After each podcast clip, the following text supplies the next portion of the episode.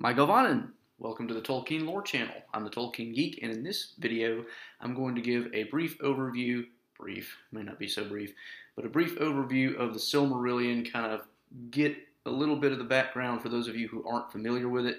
Obviously, spoilers are in play, uh, but if you want to kind of get an idea of what the Silmarillion is all about, you don't want to have to go read the entire book, then this video will hopefully give you at least a basic idea of what goes on in the Silmarillion and why that's relevant to Lord of the Rings and The Hobbit. So basically, that's kind of the point here. I'm not going to get into a whole lot of detail in a, in a lot of the stories, but I have done some other videos that touch on some of those stories in a little bit more detail, so you can check those out. The Beren and Luthien, Luthien video that I've done and the Numenor video that I've done both cover some of the stuff that the Silmarillion gets into. So uh, also, the story of Kullervo, where I touched on the story of Turin Turambar, that's also part of the Silmarillion. So you can kind of get a little bit more information from some of those other videos I've done, but this is going to be more like a broad overview, just so that everybody out there who may be interested can kind of get an idea of what the Silmarillion is, and maybe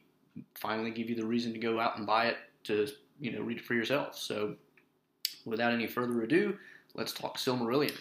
First off, I should point out that the Silmarillion is actually based on the oldest material that Tolkien ever worked on.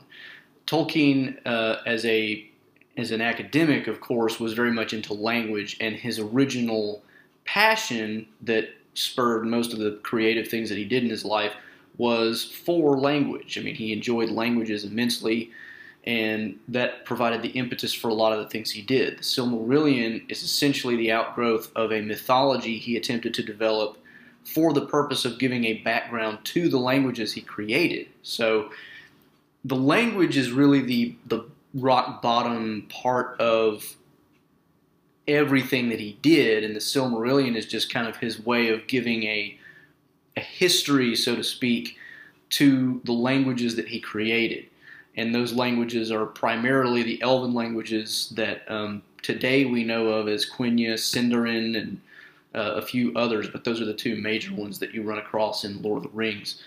So he started really working on the Silmarillion stories in the World War One era, where he had, you know, he had already started developing his languages, and he started developing the stories to go with them, and as a result, they're very heavily influenced by his experiences in the war.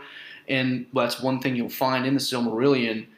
Almost the entire Silmarillion is about a war, a giant, long, centuries long war between the Elves and Morgoth. But I'll get to the details of that later. But that's really the background of where the Silmarillion comes from. And you can get a better overview of how the development of the Silmarillion went by getting into uh, the books that Christopher Tolkien has published in the History of Middle Earth series. Uh, the there are several books actually that touch on the Silmarillion. The first two in the series are the books of Lost Tales, Part One and Part Two. Those are the very earliest versions that Tolkien put together. There's also two later books in the series.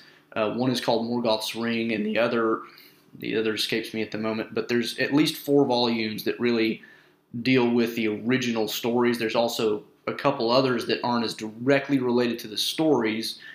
Um, in, in prose, at least, there's one that's the Lays of Beleriand, which kind of gives a poetic narrative to a lot of them. So you can get a lot of different information about the Silmarillion from all these places. The Silmarillion itself was published by Christopher Tolkien after J.R.R. Tolkien's death because Tolkien himself never finished putting these stories into final form, much like he never finished putting his languages into final form. The stories developed over time. You have the addition of Numenor, which I covered in a recent video. Uh, that wasn't part of the original mythology, but it got added in. And so that ends up in the Silmarillion. Uh, but Christopher Tolkien basically took the most developed versions of the stories that his father had written and kind of compared that to what's in Lord of the Rings to make sure that everything is, you know, it all jives together and, and, and is coherent and nothing contradicts each other. And he put that together in the form of the Silmarillion. And he had to put, you know, some things together to, to fill some gaps as well. He had to add some of his own uh, material into it. But the Silmarillion that we have now is mostly Tolkien's writing in a mostly finished form with some elements of Christopher Tolkien that he had to add in. So that's kind of what you're getting. You're not getting pure J.R.R. Tolkien, but it's still pretty darn close, and it's it's really amazing work. It's very different from The Hobbit and Lord of the Rings, but it is extremely important for your understanding of The Hobbit and Lord of the Rings. So with that kind of background as to the origins of the Silmarillion, now we can get a little bit more into the stories.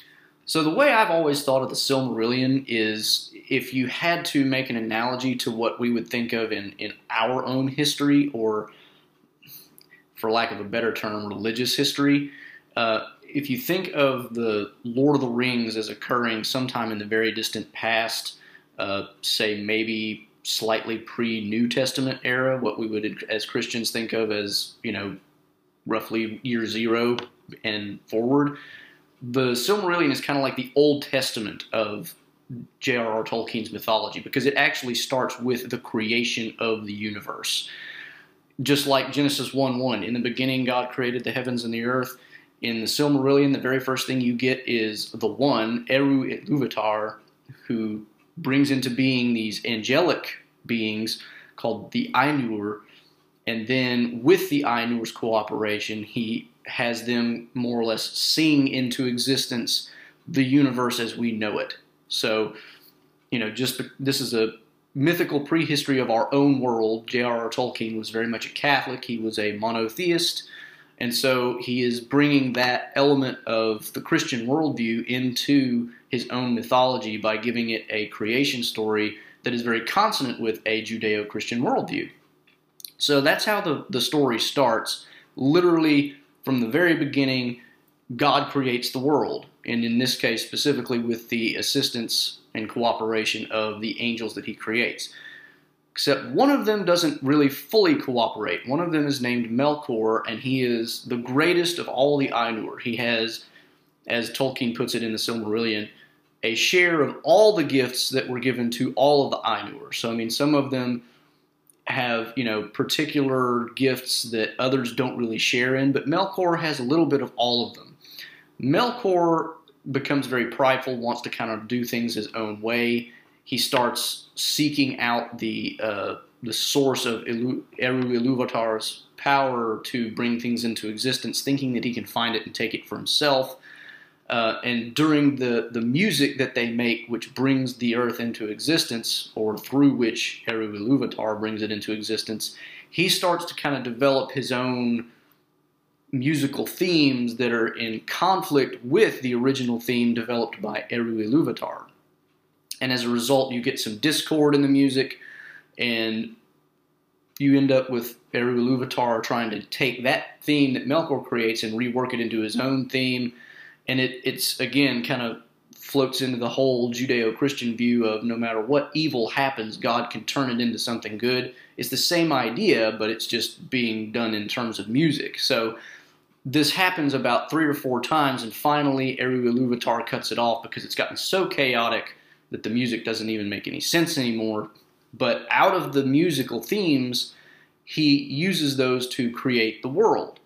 So, and it's interesting because the different strains that Melkor throws in, you get um, elements of different natural things that we know of that um, basically Tolkien uses this as an explanation to explain things which have kind of like a double-edged sword quality to them. So one of the other Ainur who in Silmarillion is known as Ulmo, he's kind of like the Poseidon of the mythology. He's he's got his his realm, so to speak, is the water. That's that's what he is specialized in, for lack of a better term. So Ulmo is all about water, and Melkor in his music was all messing around with things with extremes of heat and cold, and as a result of that, the way that Eru Iluvatar turns that into something that's still not just wholly bad is you get mists and steams and you get snow and ice. So there is a beauty to snow and ice, but it's still not necessarily all good because it's really cold and it's not comfortable. So there's that idea of him taking things that Melkor was trying to ruin and still making them at least somewhat good, you know, out of that. So that's just one example I wanted to throw in. So anyway, after the creation of the world, several of the Ainur and some lesser angels as well, who we end up knowing as Maiar, uh, they all enter into the physical universe to kind of be its guardians and shape it and bring it to the full fruition of the vision that they are shown by Eru Iluvatar. Because he actually shows them kind of like a full history of Middle Earth, but then he takes away the vision and then they're just left with the very beginnings of it, and they have to kind of bring it to the full fruition of what it's supposed to be. The Ainur that enter into Middle Earth become known as the Valar. And Melkor, of course, is one of the Valar, but he's usually not counted among them because he turns evil, just like Satan does in, in the biblical account. So you've got, if I remember correctly, 12 good Ainur or Valar, and they all have kind of their own realms. You've got one who is, um, as I mentioned, Ulmos for water. You've got one named Aule, who is kind of like Hephaestus from Greek mythology. He's a, a smith or, a, or artificer. Uh, you've got Orome, who is a hunter. You've got Manwe, who is um, kind of like the, the Lord of Winds. He controls not only the winds, but the eagles. You've got Varda, who is also known as Gilthoniel and Elbereth and she's got many names because she is the one who creates the stars, and that's really important to elves, and so they give her lots of names, and she's kind of like the most highly venerated of all the Valar uh, amongst the elves, at least. So I mean, and then you've got several others uh, that I don't really want to get into right now, but the point is, you kind of got sort of a Greek mythological or or even Norse mythological element that gets included into this, which makes sense because Tolkien is writing a mythology for England, right? And so it's got a it, it needs kind of that northern flavor to it. It can't just be Judeo-Christian. It wouldn't make sense really. So anyway, you get the creation of the world. The Valar enter into Middle Earth along with several other lesser Ainur who become known as Maiar, and they start to try to develop uh, the world as they were supposed to. And then things start to get a little bit more interesting, and that's what we'll talk about in the next segment. So as the Valar start to try to, you know, bring the world into a, you know, more of a concrete shape and, and bring its history to what it's supposed to be according to the vision that they saw, they're constantly running into conflict with Melkor. And he's, you know, he's constantly messing up everything they do. They try to build two huge lamps so that they can see what they're doing and create light for you know the beings that they know are going to come into existence. Melkor tears those down, which kind of destroys a lot of the, the earth that existed and, and damages it. You get a lot of this back and forth. Eventually, what ends up happening is the Valar take one piece of land far to the west, and it's called Valinor, and those are the, or it's also called Aman, but it's the Undying Lands. That's where they live, and that's where basically you have, you know, you can't be there if you don't have immortal life. So that comes into play later. Men can't ever go there, but Melkor stays in the more eastern parts of the world and kind of tries to make it his own dominion. The, the other Valar just kind of finally give up on trying to keep the entire world safe from Melkor because it's really impossible. And in Valinor, they basically just raise huge mountains on their eastern coast so that there's really only one gap, one way that Melkor can get in. Orome and some of the other Valar, but Orome particularly, still travels in Middle Earth, and Orome specifically, he's a hunter, so he, you know, he he travels extensively. Um, you have animals and things like that at this time. Melkor corrupts some of them. Um, and when Orome comes through, the, the evil animals or the creatures that Melkor has corrupted, they, they tend to flee from him because he's hunting them. But he, uh, one, one time when he's out doing his hunting, he finally finds the elves who are Eru Iluvatar's firstborn. They know that there's a firstborn and a secondborn.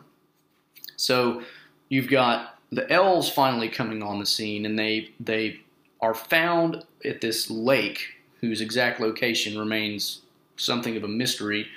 Um, and the first thing they see are the stars that were recently created by Varda.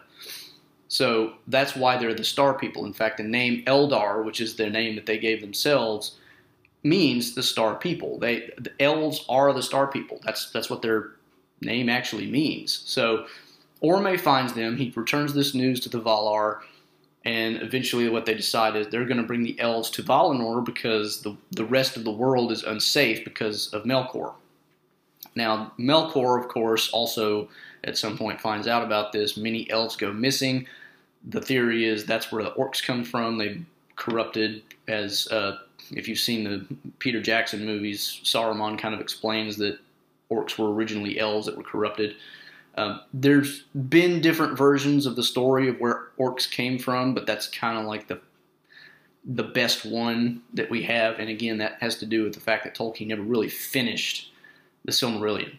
But long story short, Orome brings, uh, and I believe some other Valar were involved too, but bring most of the elves to Valinor. Now, many of the elves end up staying for one reason or another. Some of them are just overawed by the, the power and majesty of the Valar, and they don't really necessarily want to be around them all the time, and they don't necessarily fully trust them. And so you get some elves who are left behind. Now, I should mention here there are three uh, three different families or or houses of elves.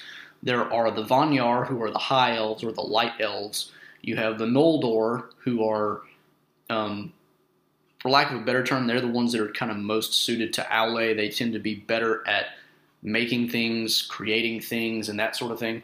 And then you have the Teleri, who are much more interested in music, and for those who make it to the ocean, much more interested in water and sailing. All elves have some draw to the ocean, but um, the Teleri especially end up becoming the best mariners and whatnot, and they also tend to be the best singers. So most of the elves who stay in Middle Earth of their own will are Teleri, and the others, the Vanyar and the Noldor, almost entirely go to um, Valinor. And then as a result of that, you have um, different branches of elves kind of doing their own things. The Vanyar tend to be the ones who are most loyal to the Valar, the most, um, for lack of a better word, holy. I mean, if you think in RPG terms, they'd be the lawful good elves uh, in, in that sense. So, I mean, they're the ones who are kind of like the the real. They're just the the good elves. I mean, for lack of a better term, there's really no easy way to put it. But the Noldor are always seeking more knowledge, more ways to create and do things, and that's where this thing really goes off the rails, and the Silmarillion gets into the main part of the story because of the Noldor the son, I think he was the first son, in fact, of the king of the Noldor. King might be really a bad word. I mean, each of the houses had kind of their own their own leader. The the leader of the Teleri actually stayed in Middle Earth, so they took a new leader when they went to Valinor. And then the leader of the Noldor, he married one of the the Vanyar, and their first son became it ends up being Feanor, which means something like child of fire. And the the reason for that is the the mother when she gave birth basically prophesied that he's his spirit spirit sorry is so fiery and so passionate and active that she kind of gave up a lot of her life in in giving birth to him and she didn't die but she kind of just gave up living and kind of went into something of a comatose state and that was kind of a big deal because nothing had ever died in Valinor before, and that was the first time anything like that happened. Feanor's father ended up taking another wife and having other sons, but Feanor was always his favorite, and Feanor is also the one who is most renowned in all of Middle Earth history as an artificer and a person who could, you know, work with his hands. And that's important because that's where the Silmarillion story really takes off. In Valinor, uh, one of the Valar, whose name escapes me at the moment, uh, had created two trees, and the trees that were essentially the sun and moon of Valinor. There is no sun and moon yet in, in Middle Earth.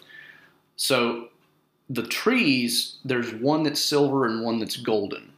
And they kind of wax and wane in, in terms of the amount of light they put out, kind of like the sun and the moon in our own world. sun kind of controls the day, and the moon kind of controls the night for the most part. So they act kind of similarly, but there's two points in the day where they're, you know, one is waning and the other is waxing, and the, the lights blend. and that becomes really important because it's it's the time of day that everybody considers kind of the most holy, the most sacred. Feanor manages to capture that light in three gems that he calls the Silmarils. And that's where the story takes its name from because that provides the basis for the entire rest of the story. What ends up happening, the Valar at some point had also captured Melkor, brought him back to Valinor. This is around the same time that they found the elves because they were they didn't want him to be able to ruin you know anything more in in Middle Earth, and so they finally captured Melkor, brought him back to Valinor, and held him captive there. They finally let him out because he basically pretends to have reformed.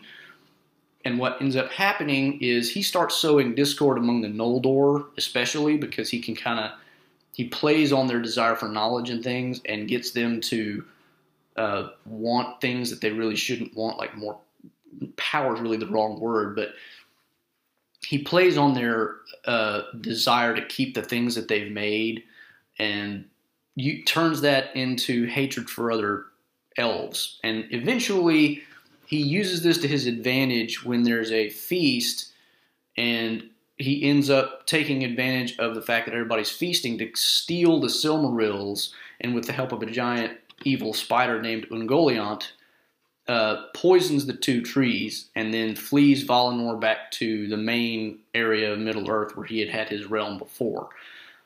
As a result of this, Feanor and a lot of the Noldor, not all of them, but a good chunk of them, follow Melkor to Middle Earth and in the process kill a lot of Teleri and steal their ships, which brings a curse down on them uh, that they can't ever come back to Valinor. But they uh, follow Melkor to Middle Earth, and Feanor names Melkor Morgoth, or the Dark Foe. So at that point, you have the real beginning of the story, and the rest of the Silmarillion is basically about the war between the Noldor and Melkor or Morgoth. And at that point, you get a lot of different chapters that cover a lot of different things, and I'll just kind of wrap those up very briefly in the next segment and then finish up because it's already getting really long. So, as a result of the Noldor following Morgoth over to Middle Earth, you end up with a lot of elves who have left. The Valar who remain, the Valar and the elves who remain, are all very saddened. The trees have died. As a result of the trees dying, they each have one bloom left. So you have one golden flower and one silver flower. Those are used to create the sun and the moon. So here we go with the you know the mythological explanation of where we get our sun and moon.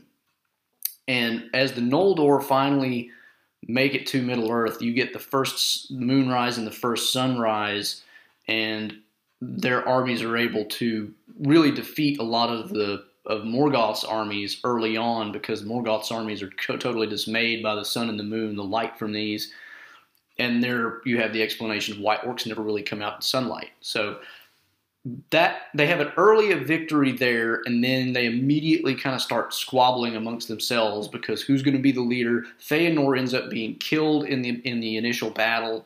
You have uh, different factions among the Noldor who are fighting with each other. They end up meeting up with some of the elves who remained in Middle Earth, and they want to retain their independence. They don't really like the fact that that the Noldor have come back with Morgoth. They kind of blame the Noldor for why Morgoth has returned to Middle Earth and made life horrible again. So you end up with a lot of infighting, and that's part of the curse that was laid on the Noldor as well, is that the fact that they would never be able to, you know, really avoid treachery amongst their own ranks. So at first they do kind of okay. They keep Morgoth contained. They're not able to directly assault him because Morgoth's fortress is just impregnable. I mean, he's basically got a huge underground network beneath a bunch of mountains in the far north. They can't get in, but neither can Morgoth really come out and attack them either. So it's kind of a stalemate for a long, long time. And of course, elves being immortal, they have all the time that they need. They, they can just kind of sit out there. Men eventually show up on the scene. Dwarves eventually show up on the scene. Dwarves, I should have mentioned this earlier, were actually the creation of Aule. Aule kind of got, got impatient about waiting for the elves to finally show up and thought he would just kind of hurry things along and create his own race that he could, you know, kind of bring into the world and not have to wait forever. Uh, Eru Iluvatar pointed out you're kind of breaking the mold. You're not supposed to do it this way. Aule repents and he's about to destroy them. but then the Eru Iluvatar basically gives them real life of their own, showing mercy on Aule, and that's how we get the dwarves.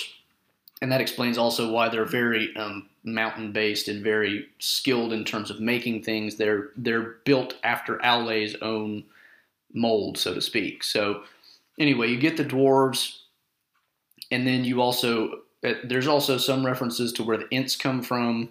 You get a lot of the different explanation for where the origins for things are, but I can't really cover all that right now. The main point is several chapters in the Silmarillion are kind of dedicated to the initial wars between the elves and Morgoth and kind of how that affects different parts of the of Middle Earth, especially those parts that are controlled by the elves. Different factions of the elves end up setting up their own kingdoms in different areas.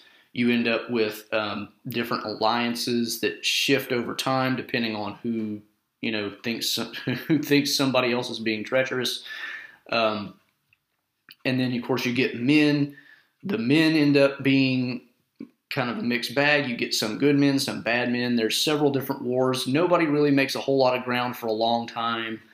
Uh, then you finally start to get wars where Morgoth has built up so much of an army and so much, um, you know, he he creates dragons. Creates being really the wrong word, but uh, he brings dragons into existence one way or another. He has the Balrogs and various other things that eventually give him such an overwhelming advantage that he can finally sweep away the the what is essentially a siege on his own uh, fortress, and you get a lot of epic events that come out of that. Um, but a lot of the wars are kind of backdrop for the more important main stories in the Silmarillion mythology, and so you get a lot of the stories about the wars, and those are kind of told in more of a historical. Uh, you know, you get the idea. You're kind of reading a history book. These are the things that happened, and then what you get thereafter is kind of like little biographies that are attached to certain key individuals who are, you know, parts of those wars. And you get basically three main storylines that are kind of the center of the Silmarillion mythology. You have Beren and Luthien, you have Turin Turambar, and you have Tuor and Gondolin. So the the earliest of these is Beren and Luthien. After kind of one of the the first initial wars where Morgoth really starts to make uh, a lot of progress, but doesn't really quite, you know, completely break free of the siege, he does start to control a little bit more of his own territory in the north, and as a result, Beren, who is a man, uh, and with his father Barahir and several other men, kind of become a band of outlaws in acting inside Morgoth's territory he ends up losing all of his companions, including his father, because one of them is caught by Morgoth and used as a as a mole to get the rest of them. Beren escapes, eventually finds his way into one of the kingdoms of the Teleri, who had remained in Middle, Middle Earth, which he shouldn't have been able to enter, but that's a different story.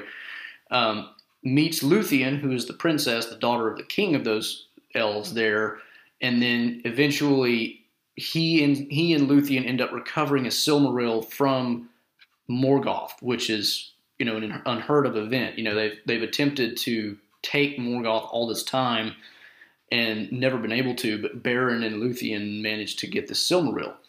That then kind of inspires a little bit more confidence in the elves. You know, maybe we can actually pull this off. It, it gives them a little more hope, and so they attempt to uh, start another war to to retake what Morgoth had taken. Unfortunately, Morgoth kind of is up.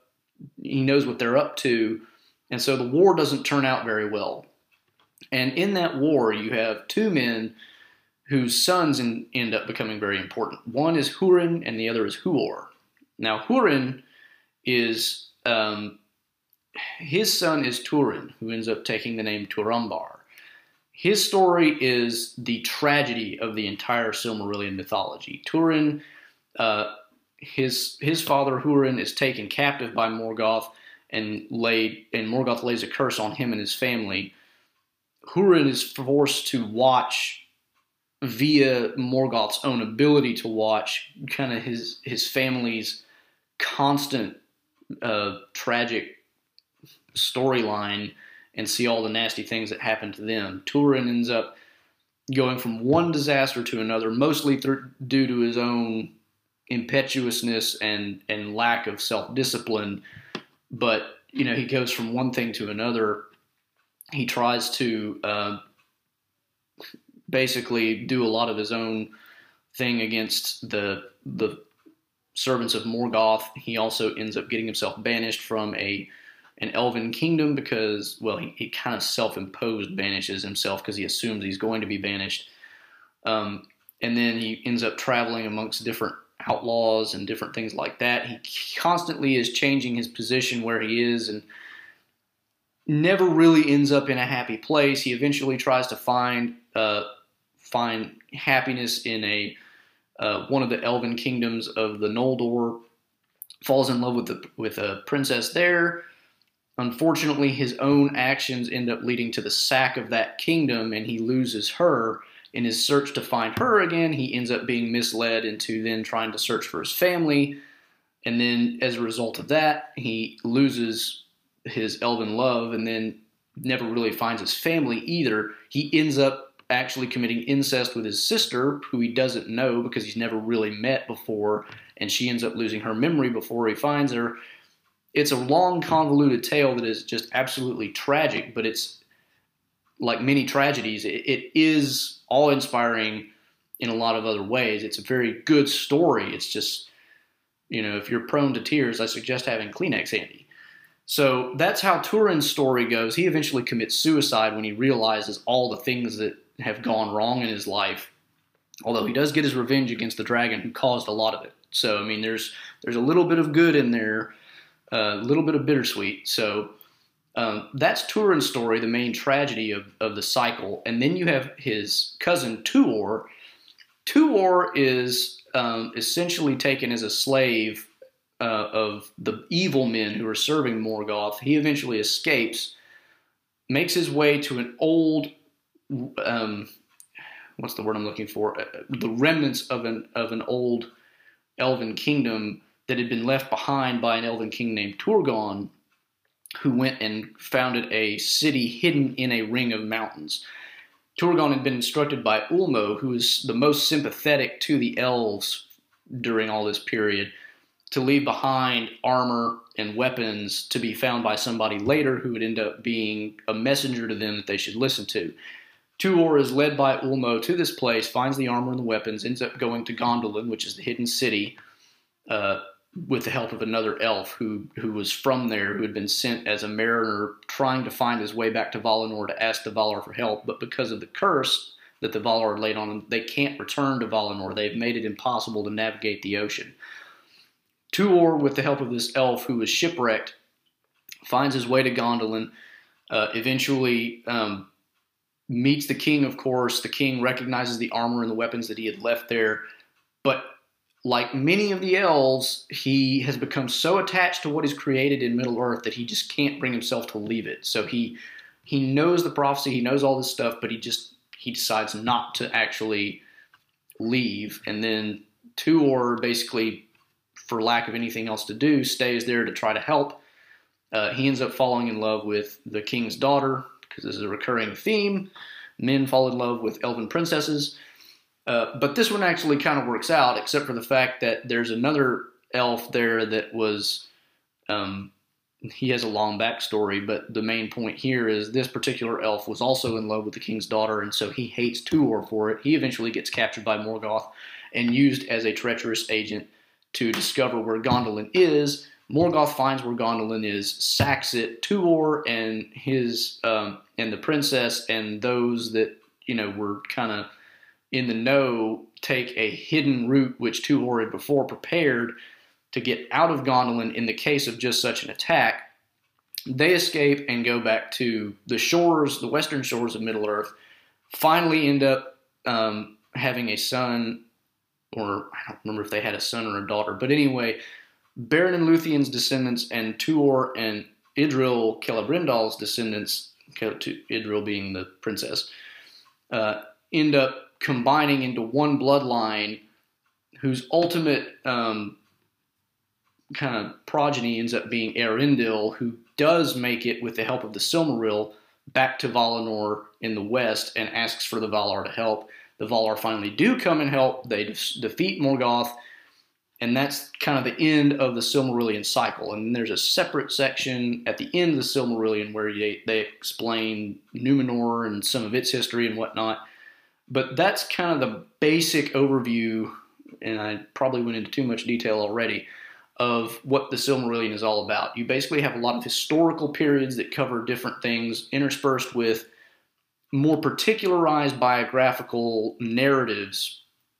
And it's, you know, it's it's a very different style than Lord of the Rings because of that, because it's not all just one big quest following core characters. You switch between characters and sometimes you're not even reading about particular characters, you're reading about major events.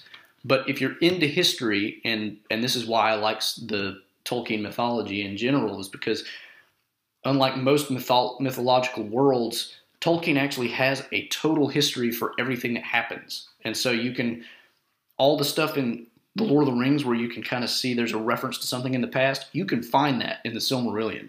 So if you ever read The Lord of the Rings and wondered, what's he talking about there? You know, he's talking about some kind of historical event.